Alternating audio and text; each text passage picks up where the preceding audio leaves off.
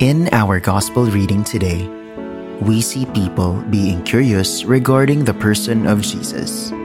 News about him have been brewing in the Galilean countryside, and the people were excited about Jesus and his connection with the prophecy of old.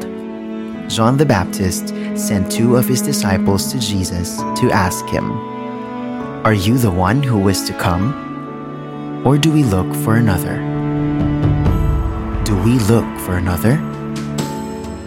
The Christmas season is an exciting and busy season, and we can easily be distracted. In this season, the question of the disciples is actually our question too. Are you he who is to come, or do we look for another?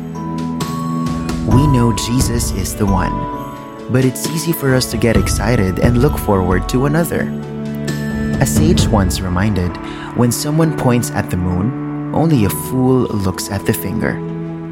As we plunge into these exciting days of the Christmas season, make your own Sabbath days for He who is to come. Let us avoid the foolish temptation of looking for another and at our finger.